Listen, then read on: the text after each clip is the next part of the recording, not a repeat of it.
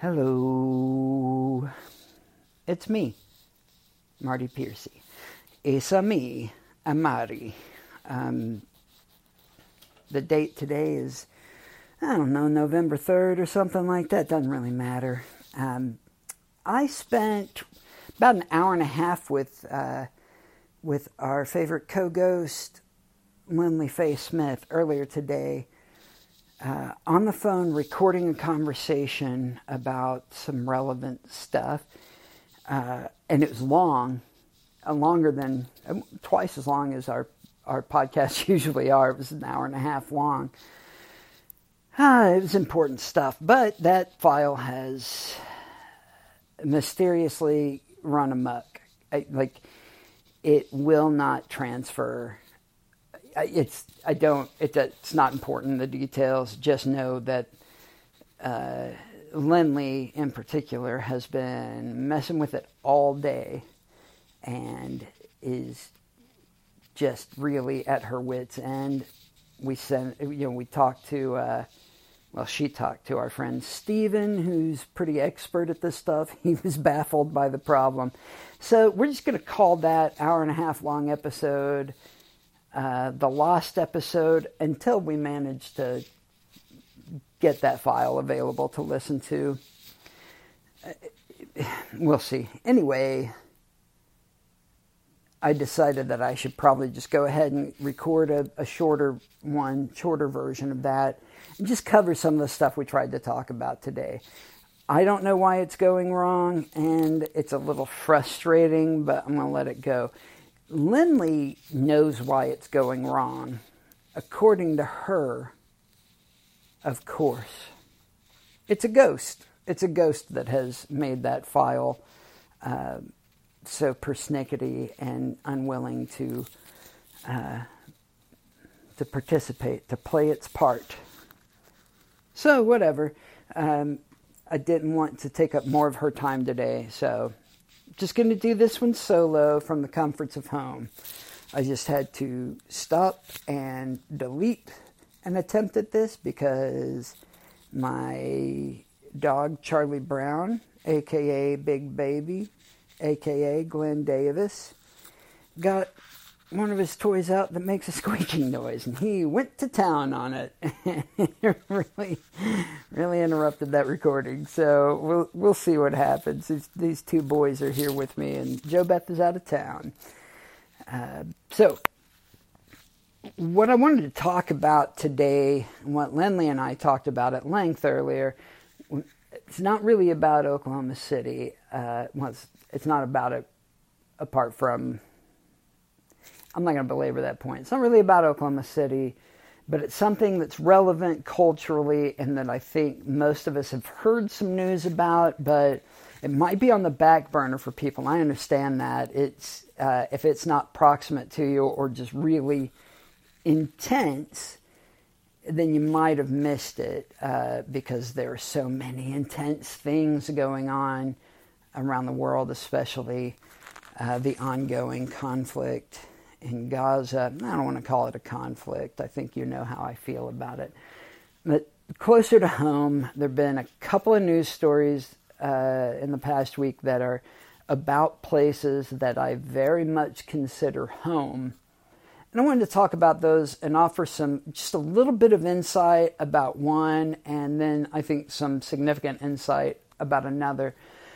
First of all, let's just, I want to talk about Wewoka, Oklahoma, and what's been happening there. If you've seen in the news, there's been a spate of violence um, that the quote unquote authorities in the area are uh, attributing to gang violence. And that may be accurate. Uh, Wewoka is no stranger to organized crime in its history. I mean, that's been a it's been part and parcel of the town for a long time, and and and there's a reason for that, and that reason is redlining and segregation and systemically reinforced generational poverty. Um, I think that's that's at the root of most of our problems that we consider criminal. Uh, crimes don't really happen in a vacuum. Like it's it's super rare for a stranger uh, to hurt you. And it's exceedingly common for people who are desperately under resourced to turn to activities of survival that are outside of uh, what you might consider normal social contract, and that's that's okay. You feel how you want to about that, but I think all studies indicate that addressing poverty is the most important thing you can do to reduce crime. We don't have opportunities for people, and I'm going to say Wewoka, a part of Wewoka, when my parents were young. Um, let me say, my, my parents are from Wewoka. They met in high school there. My grandparents lived there until they were too old to really look after themselves. And that's both my paternal grandparents and my maternal uh, grandma. We call her grandma. Um, uh, all of them have passed now. Uh, enjoying that great cloud of witnesses. Um, we got to celebrate All Saints Day this week. Totally off topic. Wewoka is very much home to me in the sense that half of my time growing up, that's where I lived. Uh, I would be at my grandparents about half of the time. Um, and I still have friends there. I still have family there that's, you know, I'm not as close to, but I, do have family there. Um, I don't go there very often. Matter of fact, the last time I was there was, was maybe three years ago. My grandma passed away and uh, and was buried there. Uh, it was in the height of COVID, so we couldn't have a, a proper funeral. So we had a graveside service there in Wewoka. That's that's kind of my uh, that's why it's home to me. So I spend a lot of time there growing up, and it's it's important to me. Uh, Wewoka historically uh, has um, has had a pretty high percentage uh, of uh, of the town has been black, and and that's not. I'm saying it's higher than common for towns that aren't specifically black towns, like uh, so really large percentage of the population uh, compared to other municipalities of the same size are black um, and and also Indian. Uh, like there's a pretty significant Native American population, part of which owes to Seminole Nation headquarters uh, in Oklahoma, are, in Wewoka, um, right at the edge of town there. So, um, and as you know, I mean, if you know anything about American history at all, then you understand that these are two groups of people who have, you know, have been systematically left out of uh, financial opportunity and uh, have been kept poor. Um, I think that's just I think that's just kind of a factual statement. You may disagree with that, and you're entitled to your opinion. Uh, obviously, I feel like I'm entitled to mine. So there has been a spate of violence that is it has really upset understandably so it's really upset the community there. Uh, a lot of events have been canceled recently which you know I, again i'm not there. I don't know all the details. I don't know every supposed crime that's been committed. I don't know any of the people alleged to have committed any of these these crimes. I know that yesterday six people were arrested, um, and in the course of those arrests, four guns were recovered. That's not a not an exceptionally high number of guns among six different people in Oklahoma, but when it's six young people who are black or native, uh, then that is significant for uh, for the police to get to brag about what they've done. Um, here's the thing: is like the police force, the the the city government, the city police, because there are three agencies, three police agencies involved in this, and that is, of course, the local PD in Wewoka. That's also Seminole County Sheriff, uh, because those headquarters are in Wewoka as well, and um, and the Seminole Light Horse Police. Um, those three agencies have been handling these investigations, and they're not doing a good job. They might be doing a good job investigating. I don't know. None of us do because they ain't saying shit. And that's pretty frustrating. I think it was Aaron Christie. Uh, yeah, watch. It was Wendy Suarez. I, they're they're both excellent. Uh, this is something that Lindley wanted me to make sure I reiterate from our earlier recording is that we we're really celebrating how great we think Aaron Christie and Wendy Suarez and a few other reporters around here. We talked about Max Bryant. He's a, a friend that we both have, and that I just I really think he's one of the one of the finest reporters in Oklahoma, and he's got so much ahead of him. It's exciting to watch. Like we have great reporters. It's not their fault. The fact is that I think it was the police department we woke up legit locked their door to keep a reporter from coming in and asking any questions. Uh, when they went to the Light Horse Police headquarters, there was one car there, and it promptly hurried away. Um, so there was nobody, nobody there to talk to. And this is how they've been cagey, uh, which is typical for police. Uh, for some reason, they get to act behind a veil of secrecy that the rest of public servants don't. Uh, I say for some reason, those reasons are obvious. A, they're the ones with the guns and the military equipment.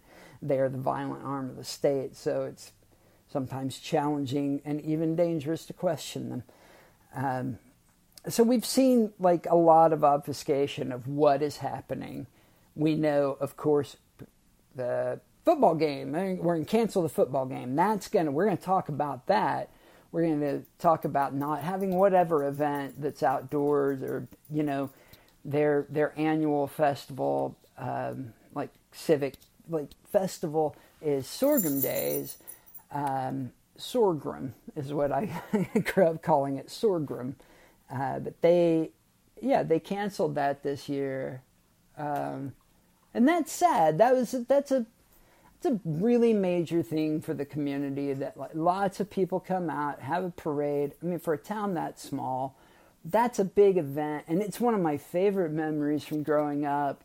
My uncle Clifton used to be the mule skinner on the sorghum mill on sorghum day when they were making the, uh, the, the basically making something that's like molasses. That's like you can get jars of it. It's smoky. It's like smoky molasses.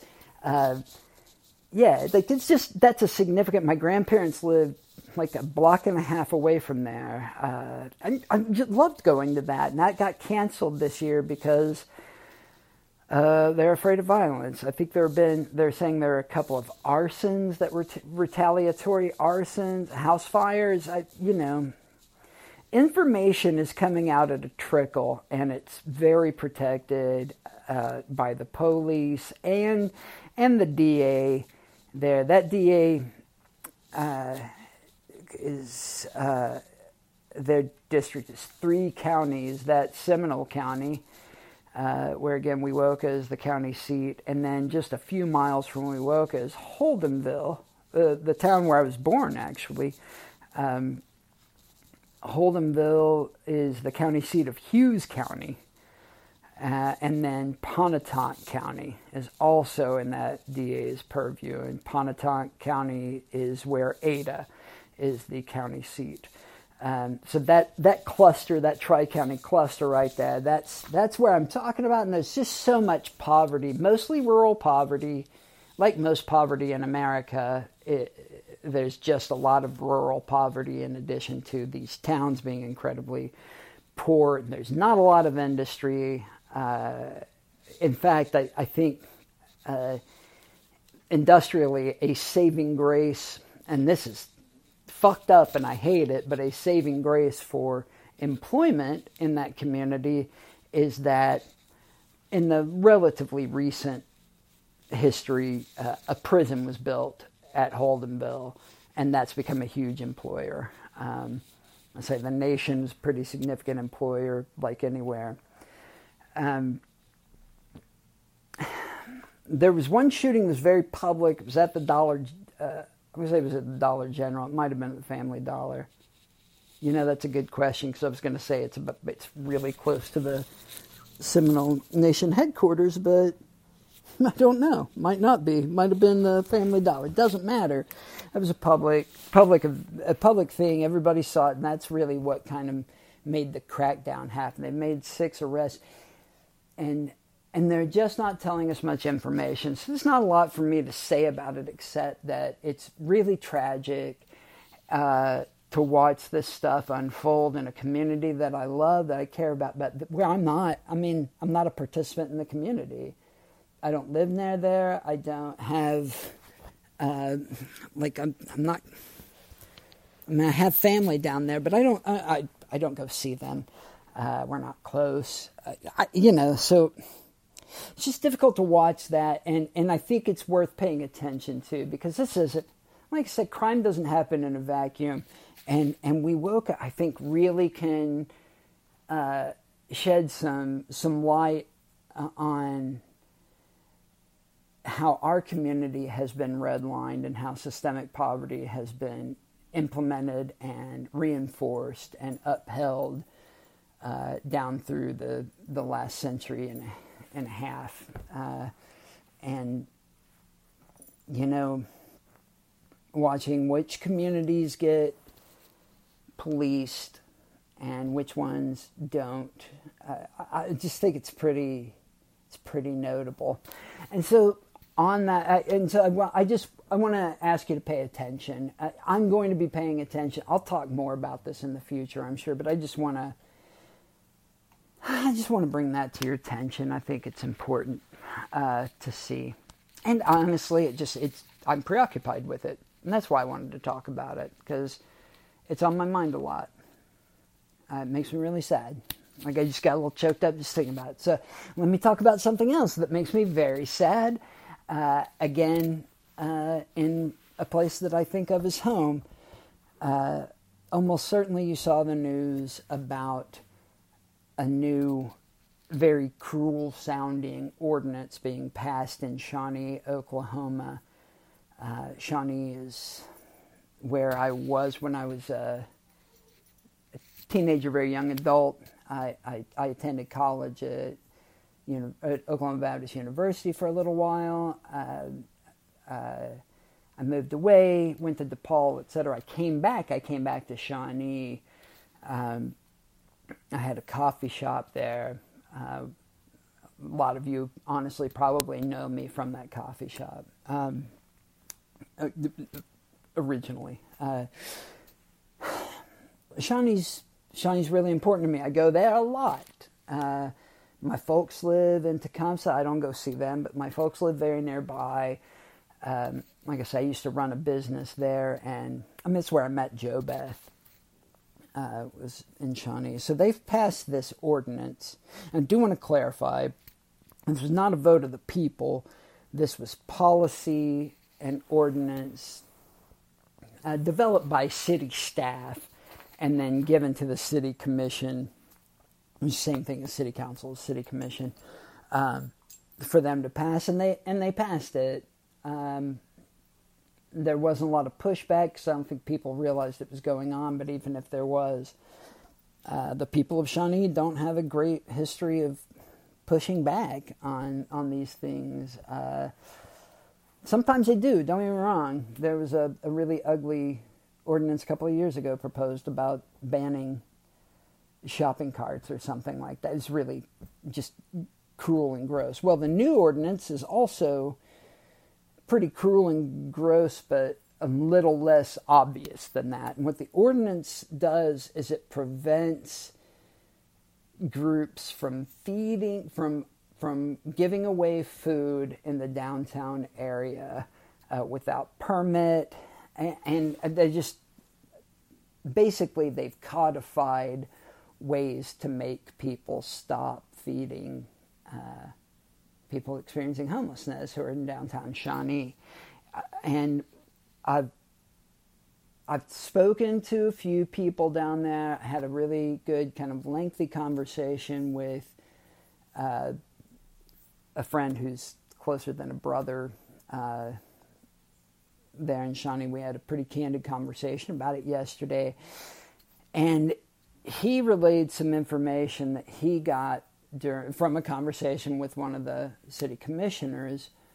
That, uh, for one thing, this ordinance was really developed to target two groups that show up regularly to feed people downtown. Um, and one of them is a group from Meeker. I don't know these people at all. Uh, they may be monstrous. Uh, they wouldn't be the first people doing homeless services that are terrible. If they are, I don't know. That, I don't know anything about them. I'm just like, what if they were the worst? It still doesn't matter that much to me. Um, a lot of the complaints that you'll get anywhere, it's not just downtown Shawnee. Uh, a lot of the complaints you'll get that are sort of attendant issues uh, surrounding uh, a presence of homelessness in a given area. They're pretty common complaints, and that's one of them. Uh, obviously, is litter, uh, and I, I think that's a reasonable thing to to not like. Don't get me wrong. I'm not like litter doesn't matter or anything like that. I, of course, I don't want litter. Of course not. But you know, it's a solution. I mean, it's the thing. Let me just let me let you in on a secret. All of this is simpler than it sounds. All of these problems that that exist uh, in co-occurrence with homelessness, a lot of them are actually pretty simple to address. Uh, it's very Occam's razor. Here's the thing: if you don't like litter, put out some trash cans. Think about it when you've walked around downtown in almost any town around here. How many times do you pass by a trash can on the corner? Used to, didn't you? They're not there anymore. Why is that? Well, because it costs money to clear them, I guess, to collect the trash. I'm not sure, but it, most of it's most of it's to inconvenience poor people so they don't hang around. You know. Uh, if there's not a trash can and you're loitering downtown and you throw your trash down on the street, that's a good reason to run you off from in front of a business, right? That kind of thing. It's pretty simple to solve, though. You'll have less litter if you put out trash cans. If you got a problem with people eliminating waste in public, fair. That's a public health hazard. I, I don't think it's safe for uh, people in the community including the people doing it, let's bear in mind it's not safe or healthy for them, and it's so dehumanizing. So I'm sorry if it offends your sensibilities that somebody shit in the alley, but think about how offended their sensibilities were to have to be relegated to shitting in an alley. You understand what I mean? Like, it's hard for my sympathies to sway toward the people who are comfortable. Uh, and that's that's my nature and it's my training. I, I just I, I, have to side with the person who's most vulnerable. I have to. I, it's not in me not to. Uh, so yeah, you want to solve that. You want people to not be like using the bathroom in the in the alley or doorways or street or the park uh, unlock the bathrooms at the parks. Um, maybe build maybe build some new uh, bathrooms. I know that costs money, but it costs less money than jailing people. It costs less money than uh, arresting people for failure to appear warrants over some stupid thing like having to pee in the middle of the night, which, by the way, is uh, high candidate for turning into a sex offense. Like, your life can be really damaged by just not having access. I, I,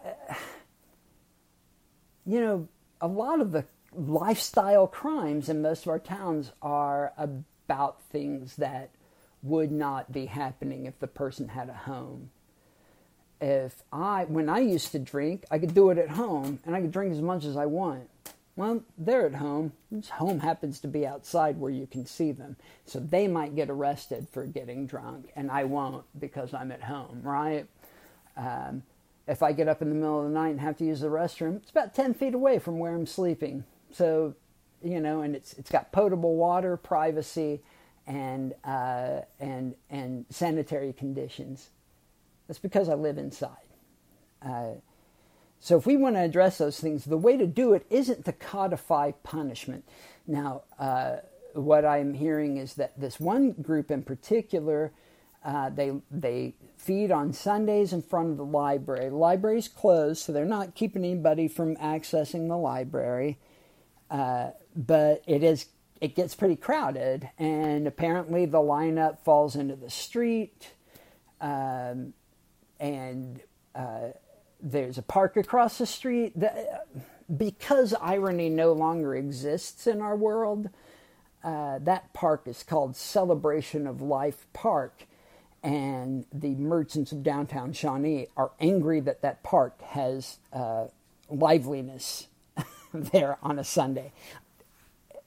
Uh, it's I mean, it's just patently absurd, and the fact that the people complaining about it don't notice it is pretty frustrating. Um, and my thing is like, yeah, the, so when they're done, there are styrofoam clamshells all over the place, and uh, you know, paper towels, napkins, and stuff like that.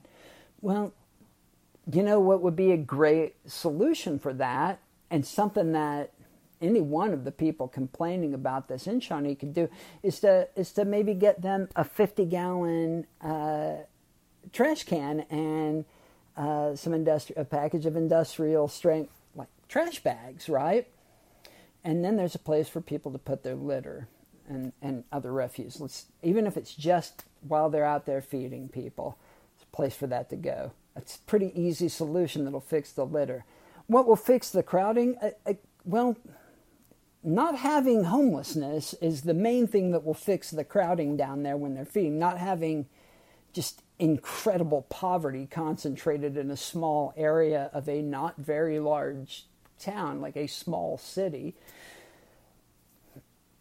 A lot of the complaints, and I am so tempted to name a couple of names right now, and I'm not going to do it. I don't think it'd be particularly productive at this point for me to name those names, but there are a couple of people in particular who I know are just one is just the most complaintive person I've ever known in my life, just a deeply unpleasant person who owns one of the businesses downtown.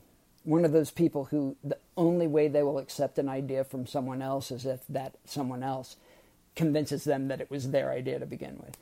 Uh, and then the other is an uh, old friend of mine who is just I don't know. I don't know. We we don't speak regularly. I don't know what's gone on in his life in recent years, but he has really gotten aggressively unpleasant toward poor people, and he's not a moneyed person, but toward poor people and toward local government, like really antagonistic, and that's his that's his business. Uh, but like these folks are kind of the ringleaders of all these uh, complaints. I really love to have a reasonable conversation with them. One of them that's not possible, and the other one it's very unlikely. But the city passed this ordinance, and it's been really frustrating because obviously it doesn't help anybody. I mean, it doesn't help anybody, and and they're going to say and they're going to tell themselves, not just say to us, but tell themselves that this is not against people who are homeless. Um, this is about these organizations, it's actually about it also includes safety precautions for the people experiencing homelessness. Like we don't want them getting food poisoning from from improper temperature or food held at improper tem- temperatures. I agree with that.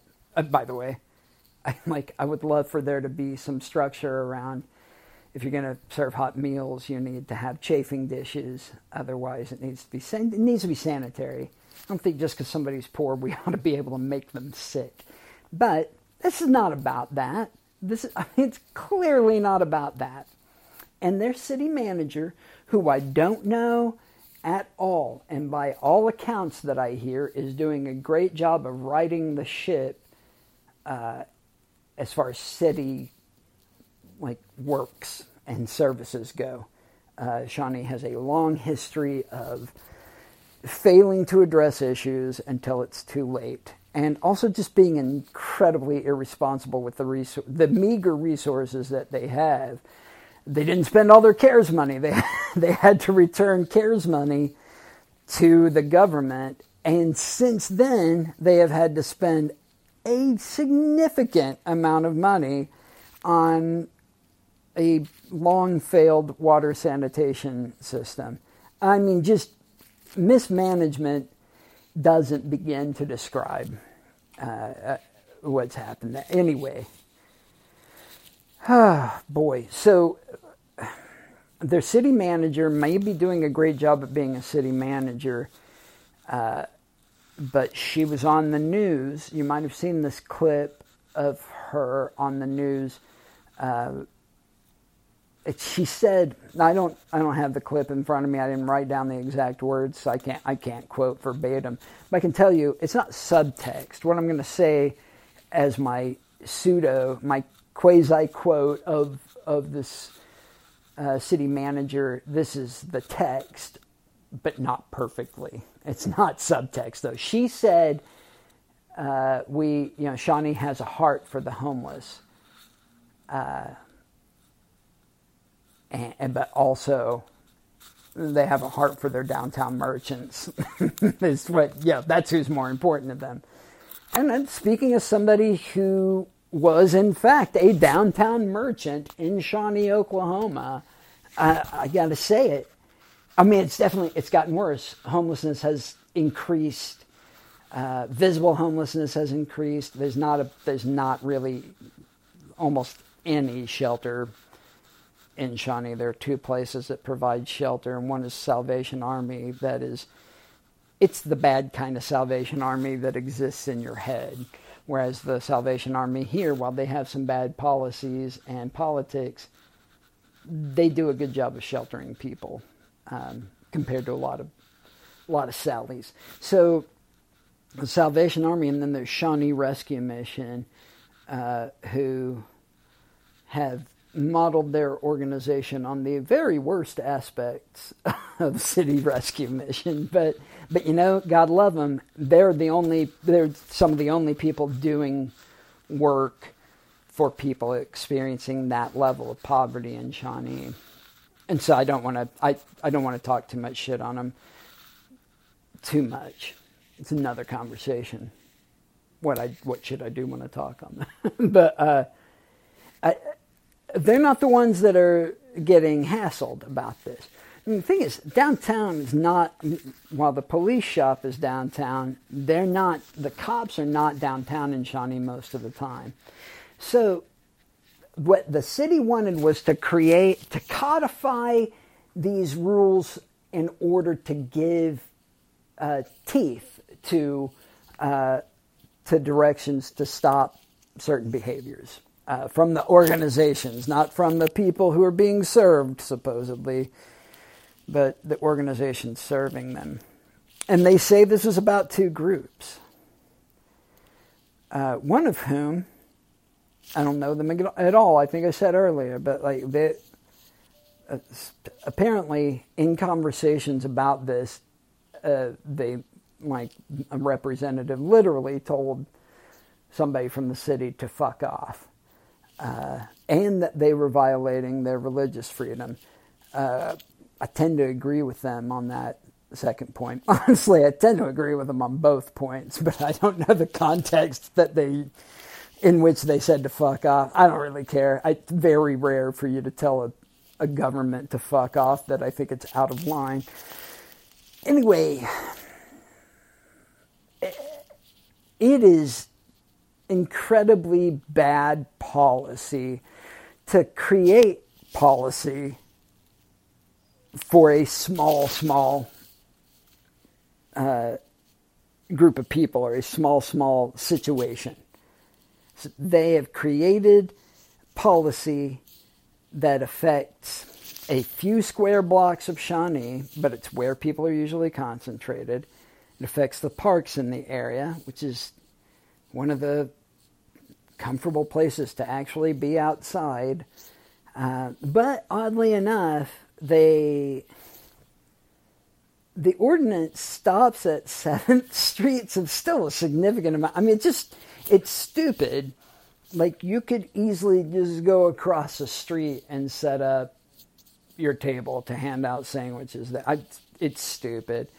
Uh, but uh, there's even I, I think it targets also a church that uh, that is a community I've, I've been a part of, and I still connect with that community. I, you know, uh, they feed people off the porch of one of their annex buildings, or they used to, and I think this actually kind of targets specifically that practice. But but if this is about, say, it's about funding. Uh, you know, we don't have, we can't afford to pay somebody to go clean up all the litter from the park on Sunday after after everybody eats there. Where the city can't afford to pay staff to to respond to that um, on Sunday or even on on the weekday because the the resources are are thin. And so they created a policy that's going to require the most highly paid city staff to show up, and that's the police.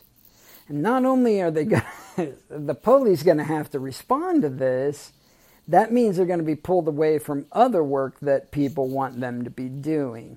And this is something we hear from cops all the time. It's something that Chief Gourley here in Oklahoma City says repeatedly in, all year. It's not just around budget time, but like he will talk about how that like these mental health calls and this thing and this thing and these this is not police work. It's not what they're trained to do. It's not what they're supposed to do. I agree with him. They should not have to do that work. And so we should have that money attributed to other organizations or other parts of the city that can do that work and that's what defund the police means uh, i would love to ban the police that's not what we're talking about, uh, unfortunately. We're talking about just moving part of one budget to something that's m- more practical use for that money. And we, we're not going to do that. We're definitely not going to do it in Oklahoma City. So forget about that happening in Shawnee, uh, Oklahoma. But, but like, this is a classic solution in search of a problem. And since they created a policy and codified it, it's not going to stop there. I don't want to create a, I don't I don't want to cling to a logical fallacy here and do some slippery slope stuff. But I historically, when have you ever seen a legal policy created by an authoritarian uh, figure that hasn't been exploited to include anything that they want to, any kind of public loitering, uh, you know, if I give somebody a sandwich downtown because I'm maybe I'm having Subway and I'm sitting at a park and I give half my sandwich, that could be punished. Like this can be this this ordinance can be twisted to to use as a cudgel about a lot of behaviors, and if it can, it will be. Again, I think that's just a statement of fact. That's not about my opinion uh, power given more power will use more power. You never build a jail bigger and it doesn't get filled. It's a good example of that. We passed this bond, we're going to build a bigger jail. And you know what that means? We're going to have more people in jail when we build that. It's how we are. It's how we are as humans. We just, I don't know, we're gluttons for we're gluttons for everything evil. I don't know what to tell you. I don't I don't understand it. I don't like it. Maybe I understand it, but I don't want to spend the time thinking about it right now because honestly, I've been talking too long and kind of intensely. So I am upset about this. I think you should be upset about it. We don't live in Shawnee, but it is our community. That's home for me. A lot of my friends, and and and what are my friends there doing about it? You might ask. It's a good question, and I intend to to find out. I love my friends that are there. Love them, but you have to do what's right. I, you know, that's not negotiable for me. I like you have to look out for the most vulnerable people in your in your community. I, you, there's no not doing that morally. Um, and here's the thing, like I say this a lot. You've heard me say it a lot. Uh, I'm not. I didn't invent this idea that like if you adjust your community like and public policy wise not just how you think about it personally but like if we build public policy that makes our community accessible and functional for the most vulnerable person in the community we all benefit from that. It's better for everybody. Like if the poorest person in Oklahoma City can access public transportation, imagine how accessible public transportation is going to become for me and for you, right? Well, it's the same thing. Uh, it's the same thing there. If if the people of Shawnee who are overwhelmingly uh, religious evangelical Christians and I not not for nothing. I'm not saying that to pick on Christians. I don't have to. They did the work for me on this. Like I don't have to criticize Christianity. I'm criticizing the giant group of Christians that are most of the city of Shawnee. That if they're not going to make that community better and safer and healthier for the most vulnerable among them, you know, the poor, the sick, the widow, the imprisoned, seems familiar, right? That's in some text somewhere. That's like a list. If they're not going to make the community serve those folks, then uh, they are they have forsaken their own moral code. They have forsaken the God they claim to worship. They have turned their face from goodness, and and that is heartbreaking and they need to they need to be called called in they need to be called in and it's not really my job to do that right? It's not my lane. I don't live there. But you know i'm going to be down there in december uh, and i plan to go and have a lot of difficult conversations with people i love that are friends with me but also some people who i don't love and who probably don't love me. Um, there's some people in, in the corridors of power, such as they are in Shawnee, Oklahoma, who are just doing this wrong. And I want to I want to find out if that's something that they recognize while they're doing it. Maybe I will, maybe I won't find that out, but I think it's worth it's worth asking, it's worth talking about, and if it makes people uncomfortable, good good. Be uncomfortable. If you're listening to this out there, I want you to be uncomfortable about this. We, we shouldn't be able to sit back and relax while people are suffering this greatly when they don't have to. And so we all need to get comfortable being uncomfortable. We need to have these conversations that are hard and that, that make us brace because we are being confronted with our own uh, shortcomings. Uh, and I got to tell you, I love people. I like. I know I sound pretty strident often, but I, I, this comes exclusively from my belief that we could be better, we could be healthier, and and and whole. I believe that. I really believe that hope is a discipline. and I'm not very disciplined about it. But in the face of things that are this painful to watch, I just, I really need to cling to that belief that we can do better. And so when you see me getting mad about stuff like an arena or a budget item, I, that's because this is a moral imperative. And I'm not ready personally to accept trickle down health, trickle down housing, trickle down transit, trickle down uh, safety. No, I'm just, uh, even if, okay, you know what? I've I've made the points that I that I feel like I just need to make. I've said what I need to say. I think. Boy, it didn't go very funny, did it? Well, it's not all fun and games. it's not all fun and games here at OKC Span. Listen, folks, I appreciate you listening. Uh, Godspeed. I don't know. Go love somebody today. spend some time this weekend reflecting on what's brought you here. That's what I'm going to do. Also, I'm going to welcome Joe Beth back home because she's been gone a week and I'm tired of that. So, I wish you well. I hope you had a great Halloween and a meaningful All Saints Day if that's something you're into. And uh, I hope that you are enjoying discount candy this very as we speak. And I will talk to you soon. You'll hear from me again in the next week.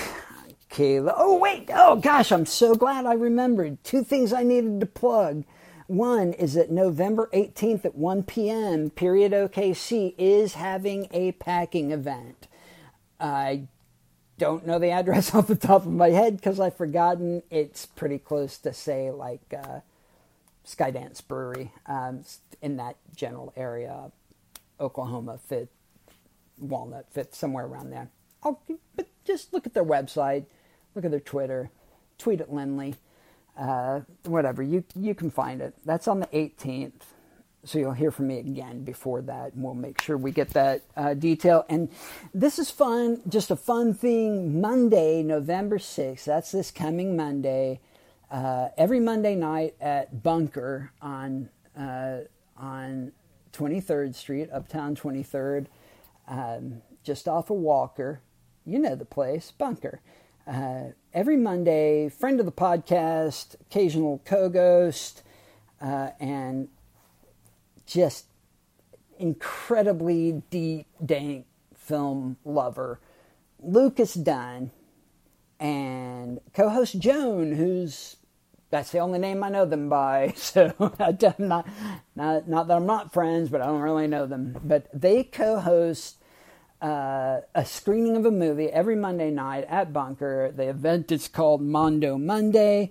It's usually obscure film, cult film, horror, uh, weird, so interesting stuff. Sometimes it's mainstream stuff that's just worth checking out and thinking about. Well, Monday night, I have been invited. I'm humbled to be invited to talk about one of my favorite movies starring one of my great obsessions in life, Nicolas Cage. Uh, this movie is called Mandy. If you've seen it before, you know how intense and wild it is, and you'll want to come see it again and hang out with us and talk about it. And if you haven't seen it, uh, it is a high tension psychedelic masterpiece. Uh, not to sell it too too hard, but uh, yeah, it's a story about a lumberjack and his wife and their quiet life that gets disrupted by a just a, a, a wild cult.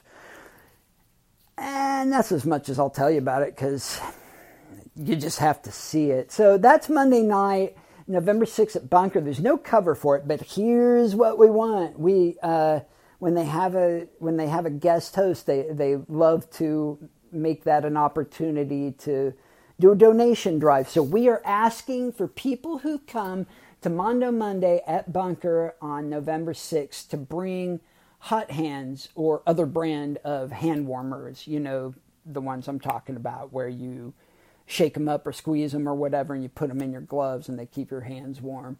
we are going to get as many of those as we can, and we'll take them over to the day center at Homeless Alliance because, and right now, Homeless Alliance has the day shelter open 24 um, 7 until they get the winter shelter open. They're just waiting on, I believe they're actually waiting on uh, doors that meet code. Um, and so they're hoping to get open this coming week. And when they do, still, uh, it's just, you can't know how nice of a benefit it is to have these hot hands. If, you know, people love Curbside Chronicle, you want to support the vendors, that's good. Buy their magazine and give them a pack of hot hands. That's a great thing to have. And when they're going out to work, I know when I was in the office, they'd come by and I'd just grab handfuls and give them out. We'd put them up with the magazines so that at the front desk, when they'd come get magazines, they could grab some. Um, so bring hot hands, hand warmers. You can get them by the gross pretty cheap at some places. So dig deep, bring some. That's just a, an easy way to help out and, uh, and feel a little bit good about participating in the betterment or the safety of our community. Okay, that's the whole thing. Uh, hit me up on Twitter if you need to. Email me if you have to. That's my first name dot my last name at Gmail. So email me if you just got something you need to talk to me about. And that's it for this week. Okay, love ya. Bye.